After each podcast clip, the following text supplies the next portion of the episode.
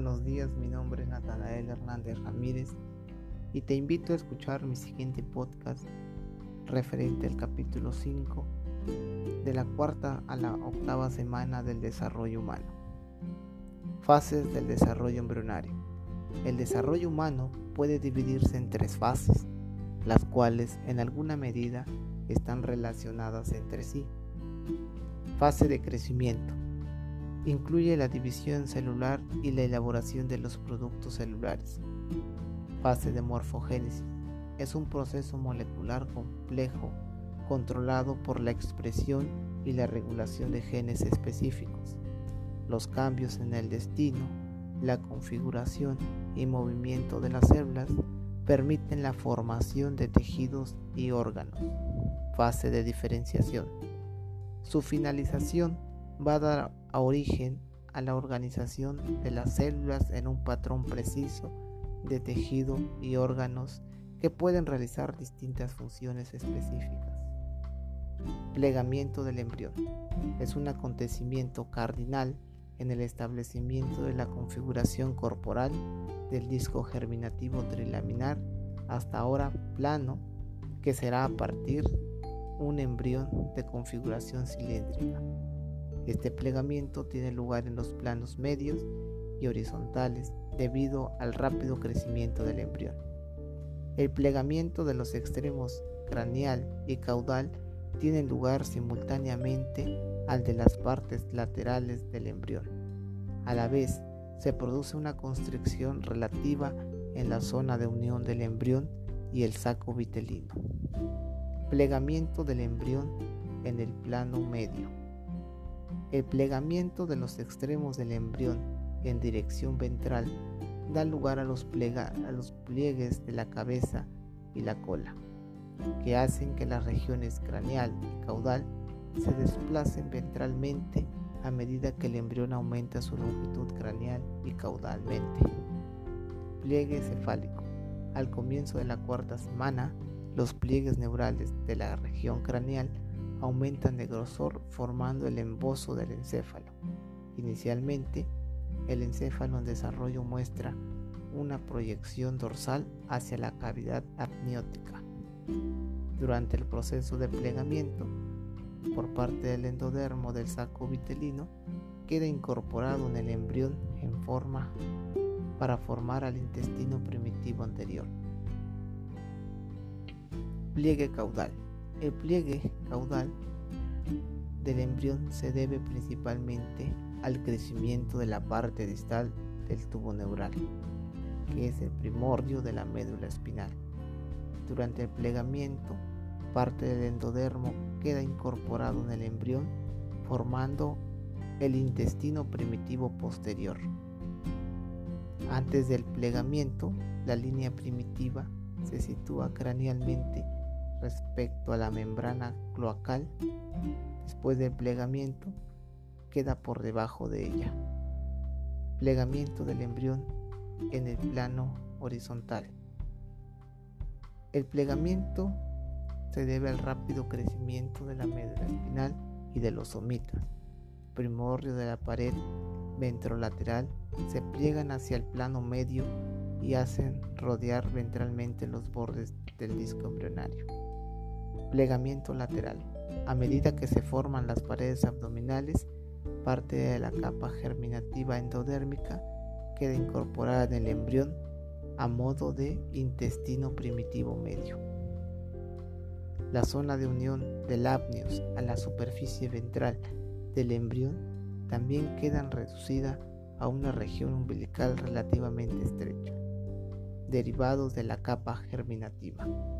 Las células de cada una de las capas germinativas experimentan procesos de división, migración, agregación y diferenciación con patrones bastante precisos a medida que se forman los diferentes órganos y sistemas.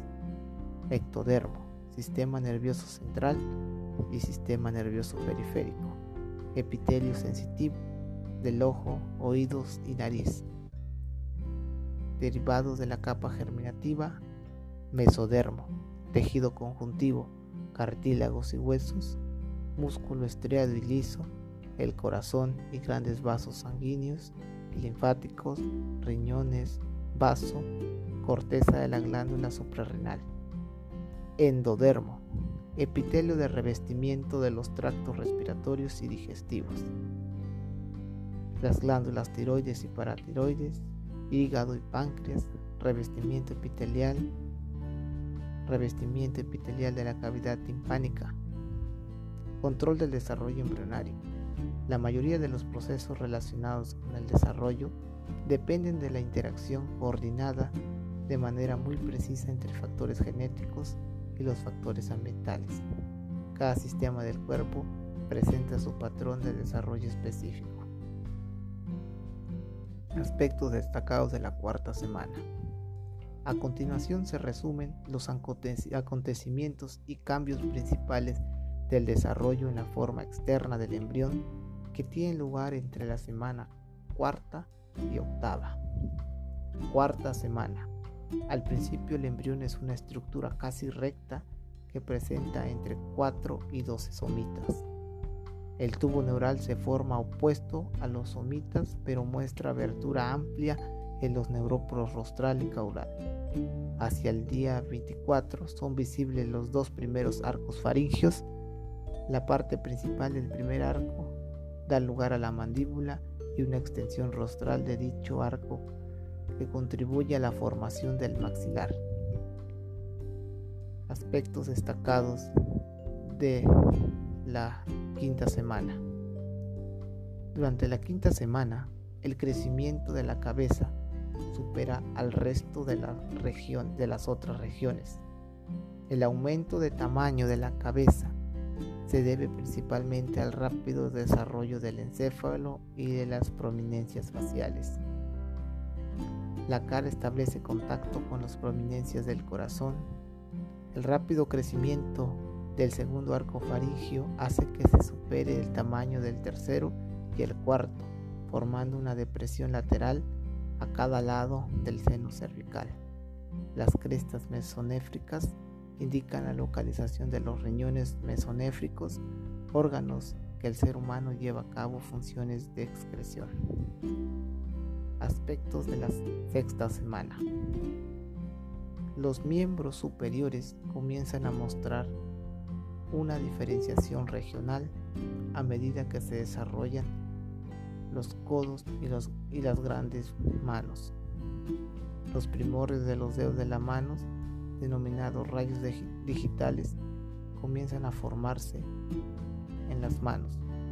Los embriones muestran movimientos espontáneos como la contracción del tronco y de los miembros. El desarrollo de los miembros inferiores tiene lugar 4 5 días después del desarrollo de los miembros superiores. Alrededor del surco faringio queda uno de los dos primeros arcos faringios. Aparecen varias construcciones pequeñas, los montículos auriculares, Pueden observarse los ojos debido a la presencia del plegamiento rectiniano. La cabeza es muy grande en relación al tronco y permanece inclinada sobre la prominencia cardíaca. El tronco y el cuello comienzan a enderezarse. Séptima semana. Aparecen zonas de separación o muescas entre los rayos digitales de la placa de las manos y dichos espacios definen con claridad los dedos de la mano y más adelante de los pies. La comunicación entre el intestino primordial y el saco vitelino queda reducida en un conducto relativamente fino, el conducto onfalomesentérico.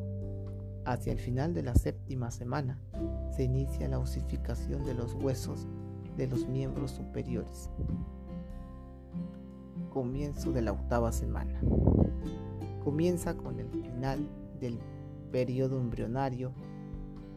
Los dedos de las manos están separadas pero aún aparecen unidos visiblemente por membrana. Ahora son claramente visibles las muescas o espacios de separación entre los rayos digitales de los pies. Ha aparecido el lecho vascular del cuero cabelludo son aparentemente todas las regiones de los miembros al tiempo que los dedos han experimentado un alargamiento y están completamente separados. Los, primeros movimientos deliberados de los miembros ocurren durante esta semana. Se inicia la osificación del fémur, las manos y los pies se aproximan entre sí, la cabeza es todavía desproporcional, grande y constituye casi la mitad del embrión.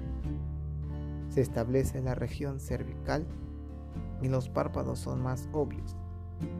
A pesar de que hay diferenciación entre ambos sexos en el aspecto de los genitales externos, no son todavía lo suficientemente distintivas como para permitir una identificación sexual precisa durante la octava semana.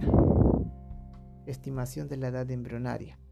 En el caso de los abortos espontáneos, estas estimaciones solo se realizan a partir de características externas.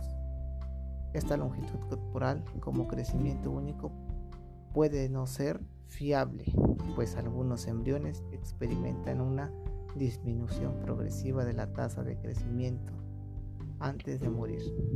Aspecto de los miembros en desarrollo es un criterio útil para estimar la edad embrionaria, dado que los embriones de la tercera y la cuarta semana son rectos. Sus mediciones indican la longitud mayor. Bueno, con esto doy por finalizado mi podcast. Espero que sea de mucha ayuda y mucho gusto.